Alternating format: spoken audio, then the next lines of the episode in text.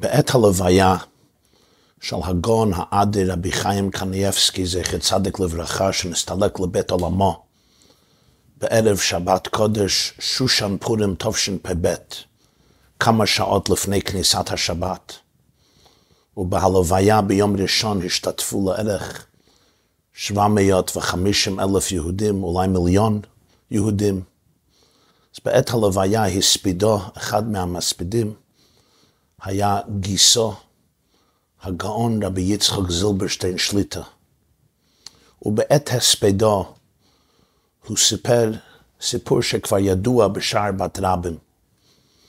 רבי חיים קנייבסקי חיבר המון ספרים, אחד מהספרים קוראים לו קרני חגבים. זה חלק מספר גדול יותר שנקרא שיח השדה. ורב חיים לא ידע משהו בצורת החגב, עליו אגב מדובר בפרשת שמיני, ומפורש בתורה שיש מין חגב שכשר לאכילה. ואצל יהודי תימן ידוע שהם אכלו במשך מאות אלפי שנים חגב מסוים, ומדברים ומצביעים עליו עד היום הזה. אז באחד מן הימים ישב רבי חיים כהרגלו, ולמד תורה בשקידה וביגיעה עצומה, כמנהגו מדי יום ביומו, שס"ה יום בשנה. והיה חפץ מאוד לדעת כיצד נראים סימני הטהרה של החגב, של הארבע, לראות כיצד הוא נראה, איזה צורה יש לכנפיו ולרגליו, ועל פי זה ללמוד ולהבין את סימני טהרתו, והוא יוכל לסיים את ספרו קרני חגבים. פתאום, מספר רבי יצחק זילברשטיין, מופיע חגב על חלון ביתו של רב חיים. ורב חיים רואה כל מה שצריך. כשהוא גומר להתעמק בצורתו של החגב, נפרד ממנו החגב ופורח בחזרה אל מרחבי האופק. בשבוע הזה מישהו שלח לי, ראיתי וידאו, סרטון, שמישהו נכנס לביתו של רב חיים קניאבסקי, ושואל אותו אם הסיפור הזה אותנטי, אם זה סיפור אמיתי. יש סיפור שפעם חגב הגיע לשולחן של הרב, הרב פעם... אה, נכון. אז זה נכון הסיפור הזה? שחגב הגיע... את העניינים, הגיע חגב שנבדוק אותו. ורב חיים ככה מחייך עם קצת בושה, הוא מאשר את הסיפור הזה, וגם מצביע לעבר המקום ששם נח החגב, ושהוא הסתכל עליו ולמד את צורתו והעמיק בו. דרך אגב, היה גם אצלי, פה זה עמד על החשמל. אבל רצוני בעזר השם להוסיף קצת הסבר, דברי הסבר לסיפור הנפלא הזה. מה משמעותו? אם אני הייתי שואל אתכם, מה הנס הכי גדול שקרה לעם ישראל בכל החומש ובכל התנ"ך? מה הייתם אומרים? תחשבו רגע, איזה נס קרה לעמנו במשך ההיסטוריה שלו, שנרשם בתורה, הנביאים וכתובים, שזה ממש נס הכי עוצמתי, הכי מרעיש, הכי נפלא, הכי נורא. מה, מה תגידו? אולי העשר מכות שהביא הקדוש ברוך הוא על המצרים, יציאת מצרים, כתוצאה מכך, קריאת ים סוף, זה לא נס קטן, הים סוף נקרא לגזרים, ועם ישראל עבר בשלום, והמצרים נטבעו, ירידת המן במדבר, כל בוקר יורד המן ומזין קהל גדול של מיליוני אנשים, נשים וילדים במשך 40 שנה. מים שמוציאים מצור, מסלע, למשך 40 שנה, נקרא באלה של מרים, מעמד הר סיני, מתן תורה, אולי בליעת קורח ועדתו באדמה, וכולי וכולי לא חסרים ניסים ומופתים בתורה, בחומש ובנביאים ובכתובים. אבל באמת, יש נס שאולי הוא הנס הכי גדול, הכי ענקי, הכי מרעיש, הכי חזק, יותר מכל הניסים האמורים לאל ומכל שאר הניסים בתנ"ך. בוודאי שהנס הזה הוא אחד מהגדולים והעוצמתיים ביותר ביותר, אולי הנס הכי גדול שלו היה כמוהו. וראה זה פלא, כמעט לא ידוע בכלל. מעט מאוד יודעים מהנס הזה. ואפילו אם כן ידוע, אז עוברים על זה ככה, כאילו בדרך אגב, אגב אורחה, לא עושים שום רעש מזה. והנס הזה מתחולל בפרשת שמיני, בספר ויקרא, פרק י"א. פרק י"א של שמיני, של ספר ויקרא, מתחיל כך: וידבר השם אל משה ואל אהרון לאמור עליהם. דברו על בני ישראל לאמור, זאת החיה אשר תאכלו מכל הבהמה אשר על הארץ. משה רבנו מעניק לעם ישראל סימני כשרות של בעלי חיים, מתי כן מותר לאכול, מתי אסור לאכול. זאת החיה אשר תאכלו. כל מפרסת פרסה ושוסעת שטע, פרסות, מעלת גירה בבהמה, אותה תאכלו.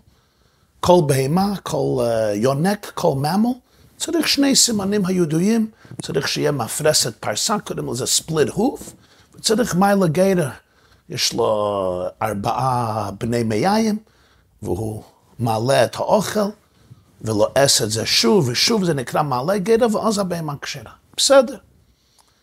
להלן בפרק זה, בפסוק ט', מתחיל משה רבנו לדבר איזה יצורים במים מותר לאכול, איזה דגים כשרים. אז הוא אומר, את זה תאכלו מכל אשר במים. כל אשר לא סנפיר וקשקשת במים, בימים, בנחלים, אותם תאכלו. זה ידוע, סימני כשרות של דגים זה שני דברים. אם יש לדג סנפיר וקשקשת, באנגלית קוראים לזה fins and scales, אז זה מותר באכילה. בלי זה, זה לא כשר. בסדר.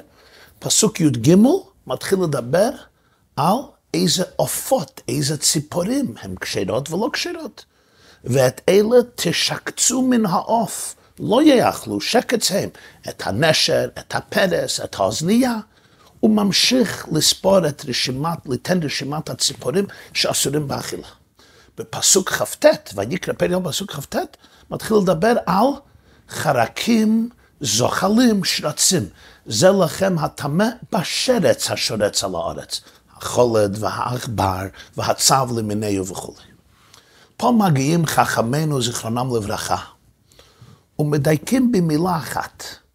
משה רבנו מתחיל את הדיון, הקדוש ברוך הוא אומר לו, דברו על בני ישראל, אמר, זאת החיה אשר תאכלו. זאת, זו החיה. אחר כך גם, כשמגיע לדגים, הוא אומר, את זה תאכלו מכל אשר במים. את אלה תשקצו מן העוף. זה לכם הטמא השבת, זה לכם הטמא בשרץ השרץ על הארץ. אנחנו יודעים כלל בלשון עברית, בלשון הקודש, כשכתוב הביטוי, המילה זה, פירוש הדברים, הדבר נמצא לפניך. ואתה יכול להצביע עליו, להגיד זה, מראה באצבעו ואומר זה, הנה זה כאן. אם כך, מה פירוש הדברים? דבר על בני ישראל לאמור, זאת החיה, זאת החיה אשר תאכלו. מה, החיה פה? חיה זו תאכל, חיה זו לא תאכל. את זה תאכלו מכל אשר במים. מה, הוא מראה באצבעו לכל דג ודג במים? לכל עוף, לכל שרץ? מה כוונת הדברים? מגיע הגמרא במסכת חולין דף מ"ב. הגמרא אומרת, תונה דבי רבי ישמעאל. למדנו בישיבה של רבי ישמעאל, זאת החיה אשר תוכלו מלמד, שתפס הקדוש ברוך הוא מכל מין ומין, הראה לו למשה ואמר לו, זאת תאכול וזאת לא תאכול. ובתוספות שם מסבירים שהסיבה הייתה להראות לישראל איזו היא אסורה ואיזו היא מותרת. מגיע רש"י, ורש"י מפרש את הדברים. ורש"י כותב פה דבר נפלא, דבר מדהים, דבר מרעיש. בואו נראה מה שרש"י אומר. מפרש רש"י, אני מצטט. זאת החיה מלמד שהיה משה אוחז בחיה ומראה אותה לישראל. זאת תאכלו וזאת לא תאכלו. כלומר, משה רבינו לא סתם מסר שיעור והרצאה, איזו חיה, איזה בהמה מותרת, ואיזה אסורה באכילה. לא, הוא הראה להם. הוא הראה להם, אוחז בחיה, הוא אוחז בחיה בידיו, ואומר, חיה זו תאכלו, עכשיו החיה השנייה זה לא תאכלו. ורש"י ממשיך, כשכתוב בפסוק ט' על הדגים, את זה תאכלו, אף בשרצי המים אחז מכל מין ומין והראה להם. כשכתוב בתורה, את זה תאכלו מכל אשר במים. כל אשר יש לו סנפיר וקשקשת. אומר רש"י, משה רבנו אחז מכל מין ומין של היצורים שנמצאים במים, לקח ספסימן, לקח דוגמה אחת מכל מין ומין, והראה להם. הוא אומר, זה תאכלו וזה לא תאכלו. ממשיך רש"י, וכן בעוף. אלה תשקצו העוף. הוא לא רק נתן שיעור כללי על עופות ואמר את השמות שלהם, לא. את אלה הוא הראה באצבעו, הוא אחז בכל מין של עופות והראה להם. ואם זה לא מספיק, אומר רש"י, וכן בשרצים, וזה לכם הטמא. הוא לא רק דיבר על זוחלים, על חרקים, על שרצים בתיאוריה, לתאר איזה מהם אסורים בכלל, לא, הוא הראה כל שרץ. מקור הדברים של רש"י זה בתורת כהנים. אחד מהמדרשים הכי מקורים וישנים בספרות של תורה שבעל פה מזמן התנאים, בתורת כהנים בספרה, כתוב, אני מצטט, זאת החיה אשר תאכלו מלמד שהיה משה אוחז החיה ומראה להם לישראל ואומר להם זו תאכלו וזו לא תאכלו. כלומר לא הפירוש שהוא רק הראה את הבהמות הכשרות, הוא הראה את כולם. כל חיה וכל בהמה כן זה תאכלו וזה לא תאכלו. והתורת כהנים ממשיך. את זה תאכלו מכל אשר במים, זה תאכלו וזה לא תאכלו. על כל מין ומין של דג, של יצורי המים, הוא גם הראה. זה כן אוכלים, זה לא אוכלים. את אלה תשקצו מן העוף, את אלה תשקצו, ואת אלה לא תשקצו. עופות אלה מותרים, עופות אלה אסורים. והוא הראה להם כל מין של עוף שיש בעולם, ואומר, זה מותר ליהודי, זה לא מותר ליהודי. ולבסוף, זה לכם הטמא מהשרצים, זה טמא וזה אינו טמא. הוא מראה כל מין ומין שיש מהחרקים, מהזוחלים, מהשרצים, אינסקטס, רפטיילס, מה טמא, מה לא טמא. עכשיו תשאלו, מה התועלת בזה? למה שמשה לא יעמוד ויגיד שיעור ויסביר לעם ישראל איזה בהמה אסורה באכילה, איזה בהמה מותרת באכילה? שיסביר. למה צריך להראות? אז תוספות אומר, הוא רצה להראות, הקדוש ברוך הוא רצה שהוא יראה, הוא יפגין באופן מאוד קונקרטי לעם היהודי מה אוכלים ומה לא אוכלים. כלומר, לימוד התורה אסור שיהיה מופשט, זה צריך להיות מאוד דוגרי, ברור, קונקרטי. משה רוצה להציג לנו ייצוג חזותי, אנחנו יודעים כולנו שיש שני אופנים שאפשר ללמד משהו, אפשר ללמד משהו, אבל זה נשאר ככה יותר באופן רעיוני, זה יותר מופשט. משה רבינו אומר, לא, כך לא לומדים, זה צריך להיות ויז'ואל, כדי שזה ייכנס למוח, ייכנס ליבי ובשורי, ייכנס ככה לתודעה, למודעות, בבירור גמור בתוך המוח והלב והנפש, הוא רוצה להראות, ויז'ואל. בסדר. אבל בוא נתבונן. לכאורה פה אנחנו נפגשים עם הנס, עם אחד מהניסים הכי גדולים בתנ"ך, אולי הנס הכי גדול. בוא נחשוב לרגע. כמה מיני בהמות וחיות יש על פני כדור הארץ, שעליהם חלים כל ההלכות האלה בפרשת שמיני? אז אנחנו יודעים היום שיש לערך... Uh, חמש וחצי אלף, כמעט שש אלף, כמעט שש אלף מיני יונקים, ממלס, בהמות וחיות, על פני כל האדמה. כמה סוגי יצורים יש במים? אז אנחנו יודעים היום לערך על מיליון. מיליון סוגים, מיליון ספיסיס, מיליון קטגוריות שונות של יצורי מים, דגים ויצורים אחרים במים. ומדעים משערים שייתכן שיש עוד מיליון שאנחנו עוד לא מודעים להם. כמה סוגי עופות וציפורים יש בעולם? רוב בני אדם, כמה, כמה מינים בהמות אתם יכולים לספור? הולכים לגן חיות, כמה רואים? אולי אנשים יודעים עשרה, עשר, אולי יש אלה שיודעים עשרים, יש אלה שיודעים חמישים, אולי מאה. מהאריה והפיל והדוב והכלב והחתול וכולי וכולי. אבל באמת יש קרוב לשש אלף, שש אלף יונקים. קרוב לשני מיליון סוגי דגים. אנחנו יודעים כמה דגים. אני לא מדבר על גפילטה פיש. יש הטונה ויש, ויש ההרינג ויש הקרפ ויש האכט וכולי. אבל יש קרוב לשני מיליון סוגים שונים, משפחות שונות, סוגים שונים ממש. כמה מיני עופות, עופות בעולם, כמה מיני ציפורים. אז המדעים משערים שיש לערך עשר אלף מיני עופות. וכמה שרצים יש, כמה חרקים, כמה זוחלים, לא יודעים בדיוק. יש אלה ששמים את המספר על מיליון, ויש אפילו מחקר שקראתי פעם, שיש אולי קרוב ל-30 מיליון סוגי שרצים בעולם. אני לא מדבר על שרצים אינדיבידואליים, זה יש הרבה יותר, הרבה הרבה יותר, סקטיליאן.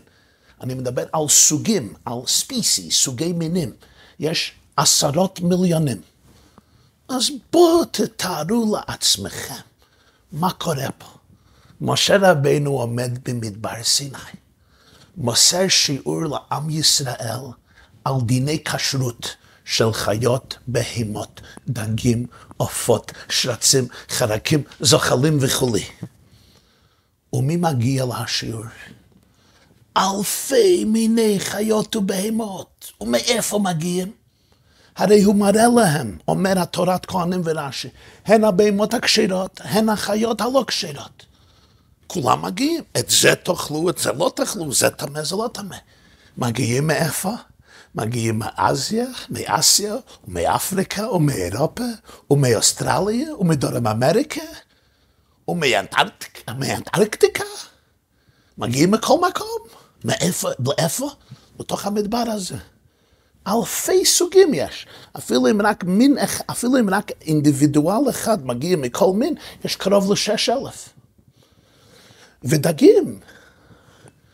חכמינו ז"ל אומרים שהוא מראה להם את הדגים, ואני אשאל אתכם, ויקומן פיש אין המדבר. איך מגיעים דגים למדבר? אני חשבתי שדגים צריכים להיות שקועים במים. ואיך הם יחיו? איך יצאו מהמים? איך הגיעו פה? ואם מתו במקום במדבר, אז למה צעקו עם ישראל, למה צעק עם ישראל בשעת בלעדך? זכרנו את הדגה שנאכל במצרים חינם. פה יש לך עשרה אלף מינים של, של, אם יש לך מיליון, שני מיליון מינים של דגים. עכשיו כל העופות מגיעים. כל מין עוף מגיע. משה רבנו אומר, זה תאכלו, זה לא תאכלו. וכולם מרשים למשה לתפוס אותם ולאחוז אותם. אתם ראיתם פעם שעוף מרשה לכם לאחוז בו, ולא עוף אחד. כל העופות בעולם, כלומר קרוב לעשר אלף מינים, הגיעו למדבר. משה תופס אותם ומראה להם, זה תאכלו, זה לא תאכלו. וכל החרקים וכל הזוחלים, מיליונים, אולי עשרות מיליונים מגיעים. ואני אשאל אתכם, אין פויצפה ומצפצף לבטאות גודל הנס, עוצם הנס, הרי לא נשמע כמוהו לפניו ולאחריו. לכאורה גדול הוא בהרבה מקריאת ים סוף, מירידת המן, מעשר המכות, שהמים במצרים נהפך לדם, או שהצפרדים ממלאים את כל מצרים, או הכינים, ערוב, דבר, שכין, ברד וכולי. הגצמח. יציאת מצרים מזכירים לנו בכל יום ויום, למען תזכור את יום תזכור מארץ מצרים כל ימי חייך. ביום ובלילה. ועוד מעט מגיע חג הפסח ועושים חג שלם לחיות ולחוות שוב בכל דור ודור חייב האדם לראות את עצמו כלי יצא ממצרים.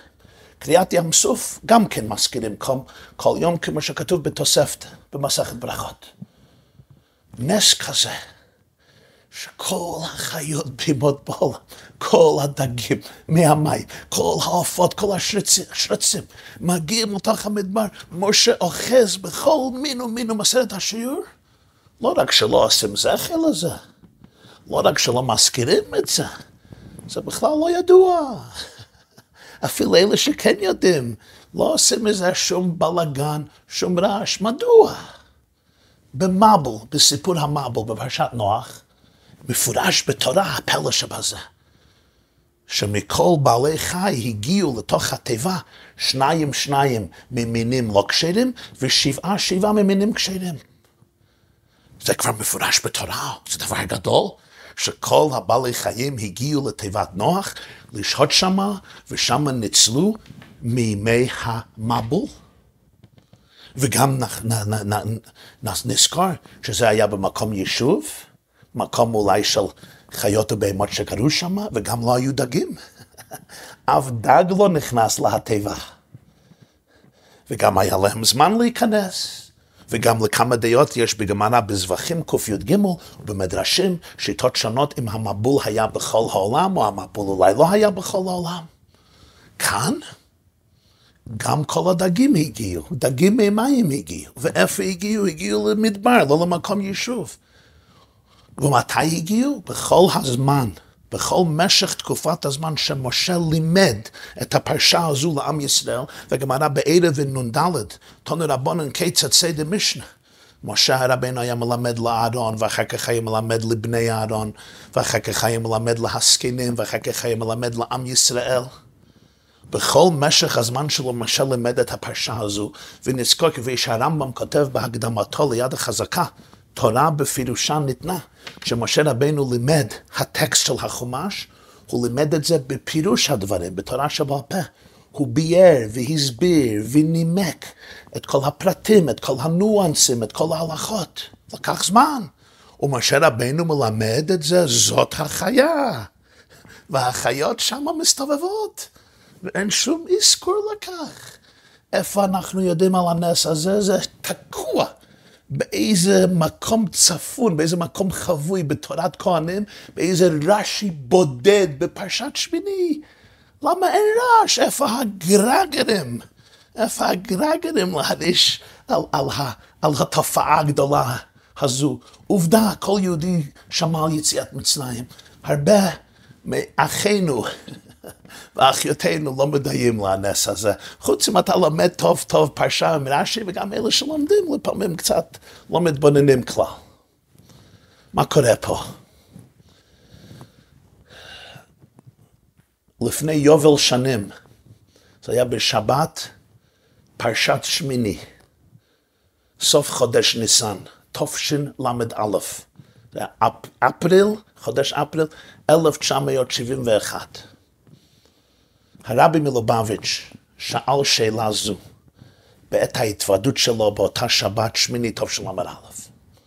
והוא אמר אז, הוא דיבר ביידיש, הוא אמר אז, ששנים כבר, שהוא מתבונן איך שמלמדים מורים, מורות, מחנכים, מלמדים את הרש"י הזה לילדים בחדר, בישיבה, בתלמוד תורה. הוא אומר, אני גם זוכר כשהייתי, כשאני הייתי ילד, איך לימדו לי את הרש"י הזה. והעובדה היא, שכולם עברו על זה ככה כבדרך אגב. לא עשו רעש מזה, לא עשו המולה מזה, לא עשו אקשן מזה, לא היה שטורעם, מה לא היה שטורעם, לא היה רעש מזה. המופת הגדול הזה, שכמעט אין לו אח ורע בתולדות עם העולם. למדו את הרש"י, עברו על זה ככה, כמו מים שוטפים, next, הולכים הלאה. מה ההסבר? ורבי אז באותה התוודות הסביר את הדברים ככה בצורה נפלאה, מרגשת ומעמיקה. ואני אגיד בפניכם נקודה אחת מהביור ההוא. כל הניסים שאנחנו לומדים עליהם בתנ"ך, מתחיל מהניסים בחומש, זה ניסים שהם self-contained, הם ניסים עצמאיים, ניסים שמתחוללים בפני עצמם כדי להציל אני מרדת שחת, כדי להציל עם מעבדות, כדי להזין עם, כדי להשקות עם, כדי לבטל את הרוע, את האכזריות בעולם, כדי להגביר את הטוב בעולם וכולי. אם זה עשר מכות, אם זה יציאת מצרים, אם זה קריאת ים סוף, ובאמת אנחנו עושים מזה שטודם גדול, עושים מזה רעש גדול מאוד. אבל הנס הזה, בפרשת שמיני, עליו מדובר במסכת חולין, בתורת כהנים, ברש"י. זה נס מסוג אחר לגמרי. זה נס שהוא בעצם חלק בלתי נפרד מלימוד התורה. משה רבנו נותן שיעור, משה רבנו מלמד תורה לעם ישראל. וחלק מהלימוד, חלק מהשיעור, מההרצאה כביכול, מה קורה? החיות מגיעות שכדי שהוא יוכל להראות ייצוג חזותי, להפגין את הרעיונות, את הדברים, לא רק בצורה מופשטת וקונקרטית, זה לא רק פלפול בדיבורים, אלא ממש מראה באצבעו ואומר זה. זה כבר לא פלא. כי התורה היא למעלה מהעולם לגמרי.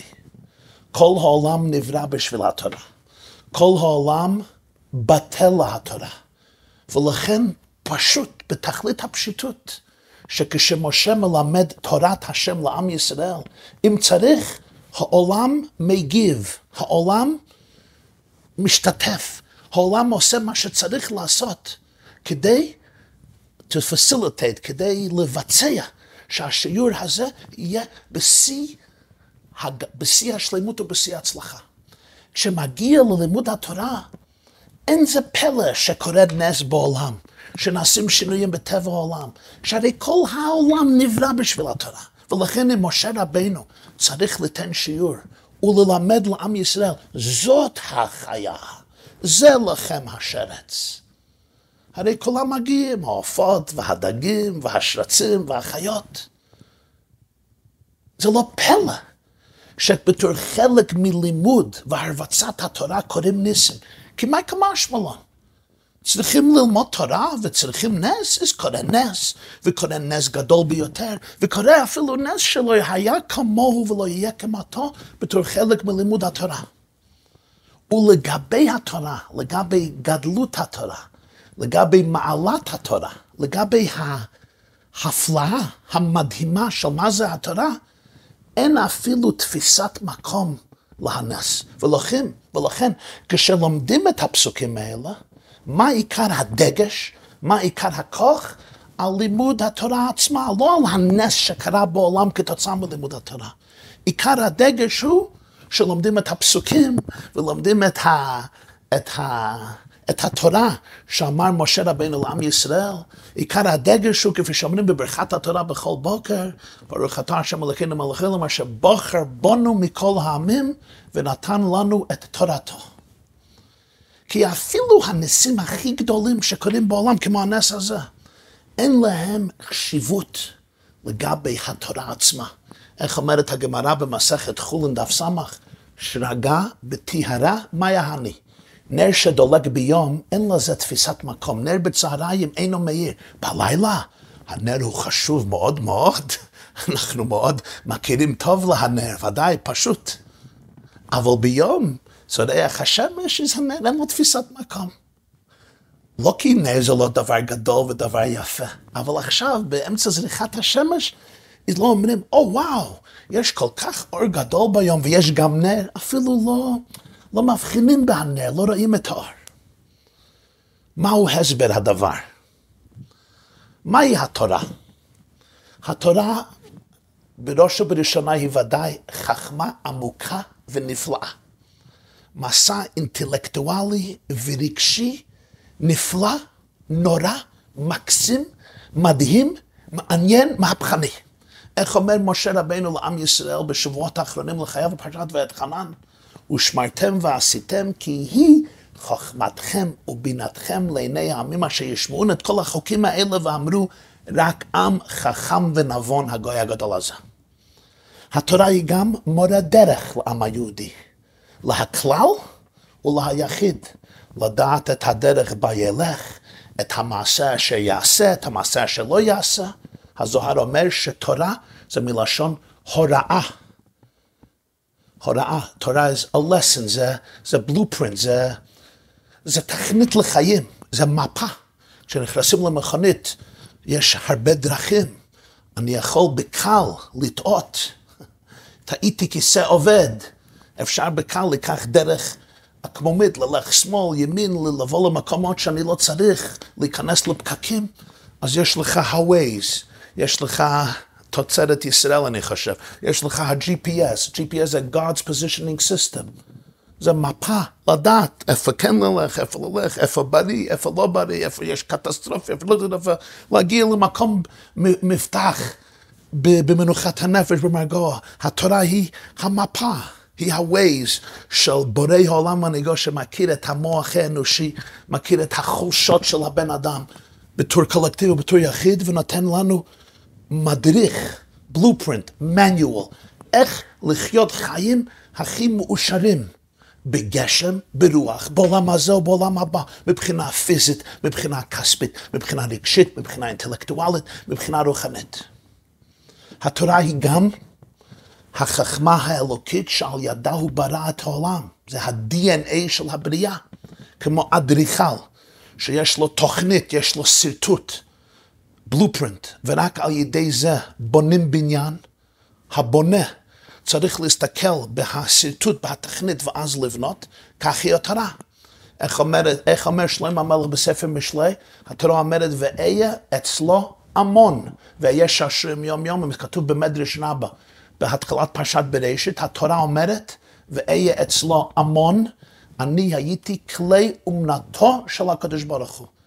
כשמלך בוסר אדם בונה ארמון, האומן אינו בונה מדעת עצמו, הוא משתמש בדפטראות, בפנקסאות, זה נקרא תוכנית, בלופרינט. לדעת איך לעשות חדרים, איך לעשות היכלות, איפה לשים זה, איפה לשים זה, צריך שרטוט מדויק ומתאים. כך הקדוש ברוך הוא מביט בתורה ובורא את העולם. בזוהר כתוב קודשא בריך הוא הסתכל באורייתא ובורא עלמא. כלומר, כל דבר ודבר שיש בהבריאה זה מתחיל בתורה, כמו בבניין, כמו בארמון. אין דבר בארמון שאין בתוכנית. כי זה שבנה את הארמון השתמש בתוכנית, ולכן אם אתה רוצה באמת להעמיק ולהבין את הפנימיות של כל נקודה, והמיקום, והתכלית, והיעד, והטראג'קטורי, וה... והמהות של כל נקודה נקודה בהבית, תסתכל בהבלופרינט, תסתכל בתוכנית ואז תבין את זה. כמובן צריך מישהו שיודע לקרוא את התוכנית. אז תורה זה ממש כמו ה-DNA, כמו ה-DNA, שזה באמת שרטוט, זה של אדריכל, זה תוכנית לכל מבנה האורגניזם, לכל מבנה הגוף, כך זה התורה לא רק בנגיע לגוף, אלא בנגיע לכל הבריאה כולה. ועוד יותר, תכלית הבריאה היא בשביל התורה, בשביל ישראל. כפי שאומרים חז"ל, רש"י מביא על הפסוק בראשית ברא אלוקים את השמיים ואת הארץ, מה זה בראשית? היה צריך להיות כתוב בראשונה. בראשית הוא אומר בית ראשית. התורה נקראת ראשית, ישראל נקראו ראשית. כל בריאת העולם היה בית ראשית בשביל התורה ובשביל ישראל. התכלית הבריאה הזה כדי ליישם בהתורה, את, ליישם בעולם את חזונו של התורה על ידי עם ישראל. הכל נכון וצודק, אבל יש משהו עמוק יותר בהתורה. ובעל התניא מעריך בזה המון בספריו, בפרט בלקוטי תוירה, פרשת במדבר, על הפסוק והיה אצלו המון בספר משלי. ובהרבה ממערב ובהרבה ספרי מחשבה והשקפה וקבלה וחסידות, בספר נפש החיים לגוין רב חיים מוולוז'ין וכולי וכולי בהרבה ספרים, שבתורה יש משהו הרבה עמוק יותר. בלשון הפסוק ואהיה אצלו המון ואהיה שעשועים יום יום. זה לא רק שהתורה זה כלי אומנות של הקדוש ברוך הוא שעל ידה ברא את העולם, זה נכון, אבל יש משהו יותר בתורה. ואהיה שעשועים יום יום. זה השישוע, השפילצייג, התענוג הפנימי של הקדוש ברוך הוא כביכול. מהי התורה? התורה היא שעשועים יום יום, כתוב בזויר, אוירייסה, אורייתא, ישראל, אורייתא וקודשא בריחו, כל אחד. התורה היא חכמתו ורצונו של הקדוש ברוך הוא, ורצונו וחכמתו הוא כולה חד, מיוחד ודבוק ממש עם הקדוש ברוך הוא בעצמו. התורה היא רצונו וחכמתו של בורא העולם. ולכן, כמו אצל הקדוש ברוך הוא, לא תגיד, מהי מעלתו של הקדוש ברוך הוא? המעלה היא שהוא ברא אילנות, הוא ברא דשאים, הוא ברא צמחים, הוא ברא עופות, ודאי. אבל זה לא מבטא את שיא המעלה של אלוקים. יש לשון של בעלתניא, לא זהו עיקר האלוקות מה שהעולמות מקווים ממנו. זה ודאי דבר גדול, אבל הקדוש ברוך הוא למעלה, מעלה, מעלה מזה. הגדלות שלו לא מתבטאת בזה שהוא ברא את העולם. להפך, בריאת העולם הגיעה על ידי זה שהקדוש ברוך הוא צמצם את הכוח האינסופי שלו, ויצר מזה משהו שיכול להחיות את העולם, אבל זו חיות מצומצמת. הקדוש ברוך הוא בעצמו הוא למעלה מכל גדר, מכל הגדרה, מכל תיאור רוחני וגשמי, אפילו למעלה מגדר בורא. כי גם בורא זה שהקדוש ברוך הוא לקח את כוחו האינסופי וצמצם את זה ויצר מהכוח שלו שזה יהיה חיות לעולם, לכל הקוסמוס, לכל הטבע. זה דבר נפלא מאוד. אבל זה לא מגדיר את מעלתו שלגמרי מעלה מעלה מזה. אותו דבר בנגיע להתורה. כיוון שהתורה זה חד ממש עם האלוקים, אז מעלתו האמיתית של התורה זה לא רק שהוא חכמה עמוקה, ולא רק שהוא ה-DNA של הבריאה, ולא רק שהתורה זה מורה דרך לבריאה, ואפילו לא רק זה שהתורה היא תכלית הבריאה. לגבי מעלתו האמיתית של התורה, שזה דבר אחד ממש עם האלוקים, הרי כל שאר הדברים, למרות שהם גדולים וחשובים, סוף סוף לא תופסים מקום כל כך. למה? כי כמו שהקדוש ברוך הוא לא תגדיר אותו בזה שהוא בורא עולם. זה דבר ענקי שהוא בורא עולם, ואנחנו משבחים לו, מדברים על זה בפסוקי דזמרה, אבל עצמיות מהותו של הקדוש ברוך הוא, זה למעלה למעלה מזה, כמבואר בספרי הזוהר, בספרי קבלה, בספרי החסידות, בספרי מחשבה וכולי. אותו דבר בנגיע לתורה. ודאי שיש לתורה תכונות שונות, אבל עיקר הנקודה של התורה היא שזה השתקפות של עצמיותו של אלוקים.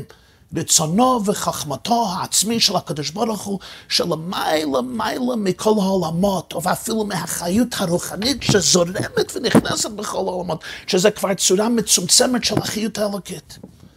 אם חללית עולה לשמי מרום, כן?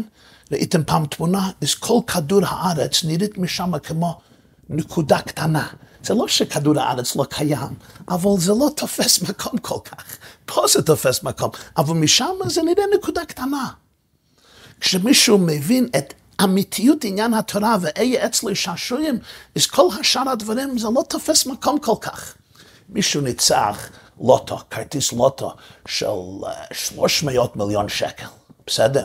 בדרך הביתה יש לו הכסף, בדרך הביתה מישהו מגיע לו ואומר, אתה נתת לי בבית כנסת הלוואה של עשר שקל, הנה אני מחזיר לך עשר שקל, נו, הוא יחזור הביתה, אשתו תשאל אותו מה חדש, הוא יגיד מה חדש? חדש הוא שיינקל שמרל העניק לי בחזרה העשר שקל, איש נאמן, אני חשבתי שהוא לא יחזיר את החוב, אבל הוא כן יחזיר את החוב. תשמע, זה לא החדשות, החדשות הוא שניצחת בלוטו של שלוש מאות מיליון שקל, זה קצת יותר חשוב מהעשר שקל שקיבלת מרבי ינקל שמרל. כך הוא בתורה, להבדיל. לגבי מעלת התורה האמיתית, הרי אפילו נס גדול מאוד שמתחולל בעולם, זה לא תופס מקום כל כך. משל למה הדבר דומה? יש קרני אור השמש. זה מאיר בתוך כדור, זה מאיר לכדור הארץ ונותן לנו חום ונותן לנו אור וזה אחראי לפוטוסינתסיס, לכל גידול הצמחים והאילנות והירקות והדשאים ובלי קרני אור השמש לא היינו יכולים לשרוד ולהתקיים אפילו לחודש אחד בתוך כדור הארץ, ודאי. זה חשוב מאוד. אבל עכשיו אני אשאל משהו אחד. מה החשיבות של קרני אור השמש כשהם נמצאים בתוך השמש עצמו? ודאי מחוץ להשמש, כשמתפשטים מחוץ להשמש הם חשובים מאוד, זה קיום הבריאה. אבל כשאני מסתכל על השמש עצמו, אני יודע שיש קרני אור בתוך השמש, אבל הם לא תופסים מקום, הם בטלים לגמרי במציאותם, הם נמצאים שם, אבל they're subsumed, הם בטלים, הם מתמוססים כאילו בתוך השמש עצמו. אותו דבר זה כש, כשמה, כשמגיע לעניין התורה.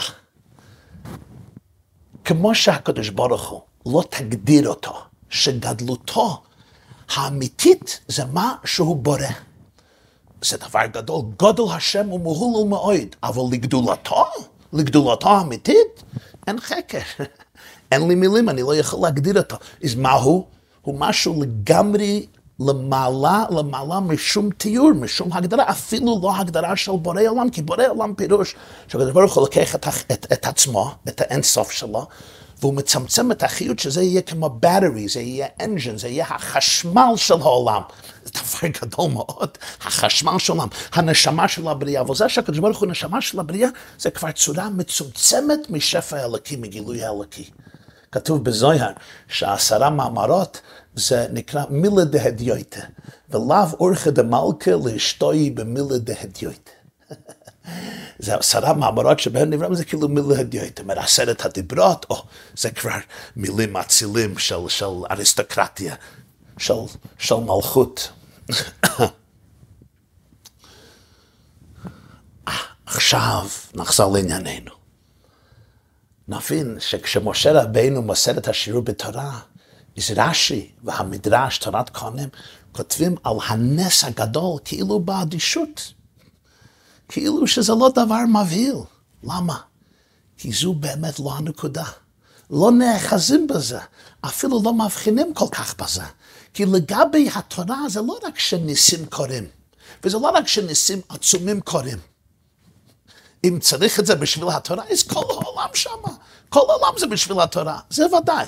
אבל הרבה יותר מזה, עיקר הדגש, עיקר הרעש, עיקר ההתפעלות, ההתלהבות זה התורה עצמה, לימוד התורה עצמה. כי זהו הקדוש ברוך הוא עצמי, זה אלוקוס ממש. וזה הדבקות הכי עצומה ועמוקה עם השם עצמו, והדבקות הזה היא, לג... היא אינסופי ובלי גבולי לגמרי למעלה מכל העולם. אז איזה ערך יש לזה שכל הזוחלים וכל החרקים וכל השרצים וכל העופות וכל הדגים וכל החיות, הפילים והדובים והאריות והשועל והנמייה, יפה מאוד, זה משהו, גן חיות שאין דוגמתו בעולם היה שם בבר סיני. אבל עיקר הדגש היה ללמוד הפסוקים שאמר משה רבינו לעם ישראל ולדעת שבחר בנו מכל העמים ונתן לנו את תורתו, את היכולת לדבקות המוחלטת הזו לעומק העצמיות של אין סוף, של למעלה לגמרי מכל העניינים. וזה בעצם סוד הקיום של העם היהודי, שבמשך כל השנים מאז מתן תורה, יהודים לא רק למדו תורה, חיו בתורה. זה חיבר אותם למשהו נצחי, ואתם הדבקים בהשם אלוקיכם חיים כולכם היום. יש בגמרא במסכת בבא מציע, דף נ"ט עמוד ב', יש שם מחלוקת גדולה בין רבי אליעזר וחכמים על איזה תנור, תנור הכנאי, אם זה טהור, אם זה טמא, רבי אליעזר אמר טהור, חכמים אמרו טמא. אז רבי אליעזר עשה הרבה מופתים, מופסים, ניסים, כדי להפגין שהצדק איתו. עד שירד בת קול משמיים, הלכה כרבי אליעזר, ועמד רבי ישוע על רגלו ואמר, סליחה, תורה לא בשמיים היא. אנחנו לא מצייתים לבת קול. יש פסוק בפרשת משפטים, אחרי רבים להטות. ורוב החכמים, רוב הבזדין אומר שהתנור הזה טמא. אז הגמרא מספרת שאחד מהתנאים פגש את אליהו הנביא, ואמר לו, מה, שאל אותו, מה עשה הקדוש ברוך הוא? כשרבי יהושע ככה ביטל את הבת קול ואמר, תורה לא בשמיים היא. אמר לאליהו הנביא, כוחייך הוצ'בריחו ואמר, ניצחוני, בניי ניצחוני. הקדוש ברוך הוא צחק כביכול, ואמר, הבנים שלי ניצחו אותי. מה פירוש הדברים? אז יש הפירוש של המעריץ חיוס, רב צבי חיוס, היה אחד מגדולי גליציה, והוא כתב פירוש על הגמרא, זה אומר, ניצחוני, זה מלשון נצח. נצחיות, לעד לנצח נצחם. ניצחוני, בוני ניצחוני. הבנים שלי עשו ממני, עשו מהתורה משהו נצחי. הם הבינו שיש כאן משהו נצחי, כי במשך ההיסטוריה יהיו הרבה בת קולות. יהיו הרבה שמועות, ויהיו הרבה קולות, ואולי יהיו כמה וכמה ניסים ודברים משונים ומוזרים. אבל הם ידעו שמימד הר סיני התורה, זה מחבר אותם לרצונו העצמי של הקדוש ברוך הוא, שהתורה הזו לא תהיה מוחלפת, וזה ניצחוני, בוני ניצחוני. היה בשכונה שבה גדלתי, בברוקלין, היה יהודי חסיד בובוב, שמו היה רב הרשל זיגר. הרשל זיגר למד אצל הקדושת ציון מבובוב, השם ינקום דמו, והוא ניצל בנס מהרשעים הגרמנים הארורים, יימח שמם וזכרם. איבד הרבה רוב, אולי כל בני משפחתו. ושמעתי מהבן, הוא היה לו חנות באמפייר, בברוקלין היה באמפייר, היה לו חנות, מכולת ככה, אצל בית כנסת. ולב הרשל זיגי עמד במכולת כל היום עם גמרא. הוא לא אהב כשמישהו נכנס לקנות, כי זה בלבל אותו מהלימוד. אבל לא היה לו ברירה, צריכים לשלם את הבילס, כן? אז הוא סגר את הגמרא ועזר להקונה כשיצא מהחנות. הוא חזר בשתיקה לגמרא שלו.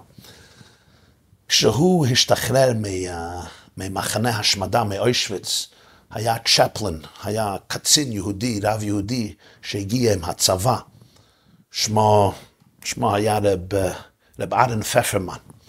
והוא הלך ליהודים ושאל כל אחד, מה אתה צריך? מה אתה צריך? באת לזוקוק? והוא השתדל לעזור לשארית הפליטה, אודים מוצלים מאש שאיבדו את הכל. הוא פגש את רב הרשל זיגר, אומר, מה כבודו צריך? אז הוא אומר לו ביידיש, נכתב בו בכמה. אני זקוק למסכת בו בכמה. אומר, בסדר, נמצא, אבל מה אתה צריך? הוא אומר, אני צריך, אני זקוק לבבא קמא, אני זקוק לבבא קמא, אני זקוק. ואחרי כמה וכמה פעמים, כמה וכמה פעמים הבין שהוא מתכוון לזה בכנות, וזה לא היה קל, הוא הביא אותו מסכת בבא קמא, הוא אומר, היה תחייס המסים. איך שרב הרשל זיגר בלע את המילים, וכבר שנים שאין לי מסכת בבא קמא, מה היה הסוד בזה? הסוד הזה היה דבקות ניצחוני, בוני ניצחוני עם משהו נצחי אלוקי שלגמרי, שלמעלה לגמרי, שלמעלה מכל העולם לגמרי. הרבי פעם המשיל משל מאוד מאוד עוצמתי לעניין של לימוד התורה בחיי עם היהודי. זאת אומרת, תארו לעצמכם שאבא הלך בנסיעה, לעסקים או משהו אחר, או אמא הייתה בנסיעה, וחוזרים הביתה. והילד והילדה שומעים את הצעדים, שומעים שאבא עומד אצל הדלת, או אמא עומדת אצל הדלת, מה, מה, מה, מה עושה הילד הקטן, הילדה הקטנה? רצים, רואים את אבא ואת אמא, רצים לתוך הגוף שלהם, מחבקים אותם, הולכים לתוך הזרוע שלהם, מרימים אותם ונשארים בחיבוק לכמה זמן שאפשר. מה משמעות החיבוק הזה, שאל הרב? מה המשמעות? זה בגלל איזה יעד קונקרטי? בשביל איזה שכר שהילד רוצה, הוא רוצה שהאימא תיתן סוכריה, שאימא תיתן גלידה, שאבא ייתן לו עוגה? מה, מה, מה התכלית פה? לא, החיבוק עצמו, הדבקות עצמה, זה כל התכלית. זה הדבר הכי גדול, זה שיא הדבקות. אומר יהודי חוזר מהעבודה, עבד כל היום, הוא תשוש, הוא עייף, היה יום קשה, לחוץ, פותח דף גמרא, פותח פרק משניות, פותח חומש, פותח תנ"ך, פותח שולחן ערוך, פותח רמב"ם, פותח טור, פותח ספר בהלכה, ספר בנגלה, ספר בנסתר. הוא מקבל חיבוק מאת אבא, מאת אימא, מקבל חיבוק מאת בורא עולם. מגיע הביתה, הוא רץ לחיבוק כמו הילד, הילדה, שרצים לתוך הזרועות, לתוך הזרועות של אבא ואימא, וימינו תחבקני. יש בספר התניא, בפרק חמישי, כותב בעל התניא, הוא כותב כדברים האלה, כשאדם מבין ומשיג איזה הלכה במשנה או בגמרא לאשורה על בוריה, הרי שכלו תופס ומקיף אותה, וגם שכלו מלובש בה באותה שעה. והנה הלכה זו היא חכמתו ורצונו של הקדוש ברוך הוא. שעלה ברצונו של השם שכשייטון ראובן כך וכך דרך משל, ושמעון כך וכך, יהיה הפסק ביניהם כך וכך. ואף אם לא, כך הוא כותב, ואף אם לא היה ולא יהיה הדבר הזה לעולם, לבוא למשפט על טענות ותביעות אלו, מכל מקום, מאחר שכך עלה ברצונו וחכמתו של הקדוש ברוך הוא, שאם יטעון זה כך וזה כך, יהיה הפסק ביניהם כך, הרי כשאדם יודע ומשיג בשכלו פסק זה, כהלכה הערוכה במשנה או גמרא או פוסקים, הרי זה תופ... משיג ותופס ומקיף בשכלו רצונו וחכמתו של הקדוש ברוך הוא דלת מחשבה תפיסה ב, ולא ברצונו וחכמתו, הוא הרי אין סוף. כי אם בהתלבשותם בהלכות הערוכות לפנינו, וגם שכלו מלובש בהם, והוא מסיים, והוא ייחוד נפלא. שאין ייחוד כמוהו ולא כערכו נמצא כלל בגשמיות, להיות לאחדים ומיוחדים ממש מכל צד ופינה. פה אנחנו חוזרים לגאון האדיר, רבי חיים קניאבסקי, זכר צדק לברכה. יש פירוש הבית יוסף להטור. בית יוסף נכתב על ידי רבי יוסף קארו, חיבר השולחן ערוך במאה ה-16 בצפת, אבל לפני זה הוא כתב פירוש על הטור, ביורדיה סימן פ"ב, הוא מספר, כשהיה עוסק רבינו יצחק, אחד מבעלי הטויספס, רי, רי, נכדו של רש"י, הוא עסק בעופות, קורן אחד, היה עוף אחד קורן, בא על ישיבתו ומצאהו, קורקבנו, הקורקבן שלו נקלף, יש לו אצבע יתרה, אין לו זפק, לפי קבול רבינו חננאל היה קשה, בית יוסף ממשיך וקשה לומר כן. מילים אלה של אבות יוסף הזכיר רבי יצחק זילברשטיין שליטה בעת ההספד ביום ראשון. ביום ראשון י"ז עוד ב', תשפ"ב, על גיסו, רבי חיים קנבסקי. הבית יוסף הזה, שכשאני עסק בעופות, העוף הגיע. וגם הבית יוסף לא עושה מזה רעש גדול, שהעוף הגיע, שהוא יוכל לבדוק אותו, ולא רק זה, אלא הוא גם אומר, וקשה לומר כן, הוא לא אומר קשה לומר כן שהעוף הגיע, קשה לומר כן להסכים שהעוף הזה כשר. פה כמדומני, יש לנו קצת הבנה למה הבית יוסף לא נרעש ונדהם מזה. הרי גדולה מזה מצינו בפרשת שמיני. הגאון האדי רב חיים קנבסקי, שקד בתורה ללא הפוגה כל ימיו לרבות הלילות. הוא נולד כידוע בתרפ"ח, 1928 בפינסק. זה היה בפוילן, בזמנים אחרים זה היה בבלרוס, בליטא. לאמו, מרת מרים, הרבנית מרים, אחותו של הגאון האדיר בעל החזון איש, רבי אברהם ישעיה קרליץ, חזון איש, זכר צדיק לברכה, ולאביו, הגאון האדיר בעל הקהילות יעקב, רבי יעקב ישראל קנייבסקי, המכונה בשם הסטייפלר גאון.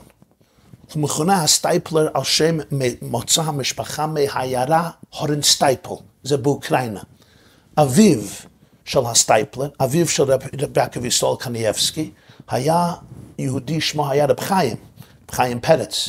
רב חיים קנייבסקי נקרא על שם סבא. והוא היה חסיד של האדמו"ר החסידי רב מרדכי דויב מהורן סטייפל. רב מרדכי דויב מהורן סטייפל הוא היה גאון גדול בנגלה, חיבר כמה וכמה ספרים, גאון גדול בנסתר. הוא היה נכדו וממלא מקומו של הרב הצדיק, הרב הקדוש, רבי יעקב ישראל מצ'רקס. רבי יעקב ישראל מצ'רקס, יעקב ישראל זה שם הסטייפלר. רבי יעקב ישראל מצ'רקס, הוא היה בנו השלישי של המגיד מצ'רנובל. לרב נחם צ'רנובל, תלמיד הבעל שם טוב, היה בן רב מוטלה צ'רנובל, רב מרדכי, המגד מצ'רנובל. היו לו הרבה ילדים, השלישי היה רבי יעקב ישראל מצ'רקס. הוא נעשה חתנו של אדמו"ר האמצעי, האדמו"ר השני בשושלת חב"ד, בנו של בעל. רבינו דויב בר, האדמו"ר האמצעי הייתה לו בת, קראו לה דבוירה לאה. היא נישאה לרבי יעקב ישראל מצ'רקס, שהיה בנו של המגד מצ'רנובל. בעל התניא היה בחתונה. ורבי יעקב ישראל הלך לגור בבית חמיו, בעיירה ליעדי, שזה היה העיירה של אדמו"ר הזקן בעל התניא, מייסד חסידות חב"ד, והיה שם כמה שנים, ולאחרי פטירתו של בעל התניא, חתנו, הדמות האמצעי, עבר לעיירה לובביץ' בבלרוס, ורבי יעקב ישראל מצ'רקס, הלך שם, נשאר שם עשרים שנה, הוא היה חברותה בלימוד של בעל הצמח צדק, הדמות השלישי לבית חב"ד. הם גם היו גיסים, כי גם הדמות הצמח צדק היה נשוי לביתו של הדמות האמצעי, חיה מושקה. אז הם גם היו גיסים. לאחרי עשרים שנה הוא עזב, הוא נעשה אדמו"ר בצ'רקס. סוף כל סוף היה בצ'רקס. צ'רקס זה גם באוקראינה. הרב מרדכי דוב מהרנסטייפל היה נכדו, והוא התייתם, והוא נעשה יתום בגיל מאוד צעיר, אז רב יעקב ישראל צ'רקס גידל אותו. אבא של הסטייפלר, רב, רב חיים פרץ, הוא היה חסיד של רב מרדכי דוב מרנסטייפל, והוא נתן לבן שלו, הסטייפל נתן לו השם הזה, יעקב ישראל, על שם רב יעקב ישראל מצ'רקס, בן של המגד מצ'רנובל, חתנו של האדמו"ר האמצעי, בנו של בעל התניא. הסטייפלר נתיישם בגיל צעיר, אימא שלו שלחה אותו ללמוד בנוורדיק, ובסוף כל סוף, אחר כך נעשה ראש ישיבה בנוורדיק, בתופריש צדיק ד' 1934, עלתה המשפחה לארץ ישראל. התיישבו בבני ברק. רב חיים היה רק שש שנים, כי הוא נולד בתרפ"ח בפינסק. היהודי הזה במשך יותר מ-80 שנה, מלערך תרצ"ד, עד סוף ימיו, יותר מ-80 שנה, 85 שנה, ישב ולמד י"ח שעות ביממה. ומה הוא למד? ידוע שבכל ערב פסח היה עושה סיום על כל התלמוד בבלי, על כל התלמוד ירושלמי, על כל התוספתא, על כל ספר משנת תורה יד החזקה להרמב"ם, על הטור והשולחן אורך, על כל התנ"ך, על כל ספר הזוהר, ועל כל המדרשים הגדולים, כמו ספרה וספרי ומחילתא והמדרשים, חוץ מכל שאר שיעורי הלימוד שלו. היה כאן יהודי שחי כל רגע ורגע במודעות שאין שום דבר שבאמת יכול להשתוות ללימוד התורה. כל האמביציה, כל החזון, כל התשוקה שלו זה היה לספוג מלוא רעות ממחמניה האינסופים, לספוג ולהתבשם עוד ועוד ועוד באהבתה תשגה תמיד. זה כוח התורה, זה זכות התורה. זהו חיים של שקידה ויגיעה ללא הפוגה בתורה. אז עכשיו, מה הפלא? שהגיע חגב לחלון ביתו של הגאון רבי חיים קניאבסקי, לעזור לו בשקידתו בתורה ובחיבורו את הספר קרני חגבים. לכל אחד מאיתנו יש השליחות שלו בעולם, לכל נשמה יש שליחות משלה. יש לכל אחד כישרונות שונים, לכל אחד יש התפקיד שהקדוש ברוך הוא שלח נשמתו עלי אדמות. אבל כך או כך, החמצן של יהודי ברגעים של שלווה, כמו ברגעים של תסביכים, זה לימוד התורה, יגיעת התורה, השגת התורה. שעל ידה ניצחוני, בוני ניצחוני היהודי, מתדבק עם חיי נצח בעולם הזה ובעולם הבא. שעל ידו הוא יוצר, או היא יוצרת, ייחוד נפלא, שאין ייחוד כמוהו עם הקדוש ברוך הוא, כי כל מילה בתורה זה אלוקות, האלוקות זו מרמת בתורה. וזה שייך לאנשים ולנשים ולטף, כי גם נשים מחויבות בלימוד התורה, כמו שכתוב בשולחן ערוך בהלכות תלמוד תורה במצוות השייכות עליהן, וזה כולל כל המצוות של אמונה ואהבת השם ואחדות השם ויראת השם, שכל המצוות האלה שייכות לאנשים ולנשים, בשווה, ולנשים בשווה. ואדרבה, כל העניין הזה אנחנו לומדים באיזה פרשה? פרשה של כשרות. חכמינו אומרים שמצוות כשרות, האחריות בכך בעיקר זה על הנשים, כי בדרך כלל הן מכינות את האוכל בבית, הן אחראיות על האוכל בבית.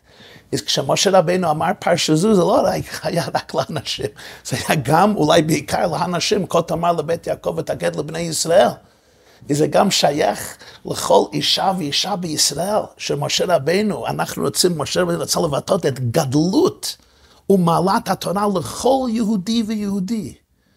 אישה, איש ואישה וילד וילדה, לדעת הדבקות והעמלה הנפלאה שאין לה דמיון ואין לו אח ורע.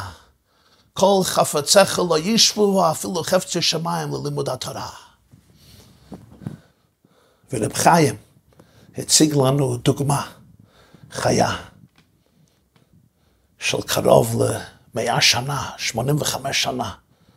מה זה יגיעה בתורה, מה זה שקידה בתורה, מה זה חיים שמסתובב כל היום וכל הלילה סביב הציר של תורה. ורואים גם, אני חושב, מכל החדשות בארץ, שיהודים מכל החוגים, אפילו אלה שהם לא המקנים גדולים בתורה, או גדולי הבקיאים בתורה, תלמידי חכמים, אבל מרגישים משהו. ואיזה פינה, ראיתי כמה קליפים ששלחו לי מיהודים לכאורה, שלא שייכים כל כך לכאורה ללימוד התורה, אבל משהו בלב שלהם מתמוגג מעצם הידיעה שהיה יהודי כזה, שהתורה אצלו הייתה הכל. זה עושה טוב להם בלב, זה, למה זה עושה להם טוב בלב? מה יש להם מזה? מה יש להם מזה? הם ילמדו את התיימה דקרא שלו, הם ידעו את הקריית מלך שלו, הם ילמדו את השיח הסודה שלו, אולי, אני לא יודע. מה, מה, למה זה עושה להם טובה בלב? כי כל יהודי קשור לתורה. כי התורה זה מראש קהילת יעקב. זה לא רק סיפור עליו, זה גם סיפור עליהם, זה גם האהבה הפנימית שלהם. זה, זה מעורר, זה טריגר, זה עושה טריגר לקשר העצמותי והפנימי שיש לכל יהודי בתורה. עד לרגע הגדול, כדברי הרמב"ם בסוף ספרו משנת תורה, שה... רב חיים היה מסיים כל שנה ושנה את הרמב"ם בערב פסח עם כל שאר ספרי היסוד של היהדות, והרמב"ם מסיים על ימות המשיח כשלא יהיה עסק כל העולם, אלא לדעת את השם בלבד. ולפיכך יהיו ישראל חכמים גדולים ויודעים דברים הסתומים וישיגו דעת בורם כפי כוח האדם שנאמר כי מלאה הארץ דיה את השם כמים ליום מכסה במהרה בימינו אמן.